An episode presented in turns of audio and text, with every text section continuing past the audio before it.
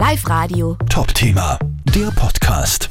Bei jeder Gassi-Runde geht auch irgendwie die Angst mit. Die Angst, dass dem eigenen Hund was passieren könnte. So geht es momentan den Hundebesitzern, die im Donaupark in Linz unterwegs sind.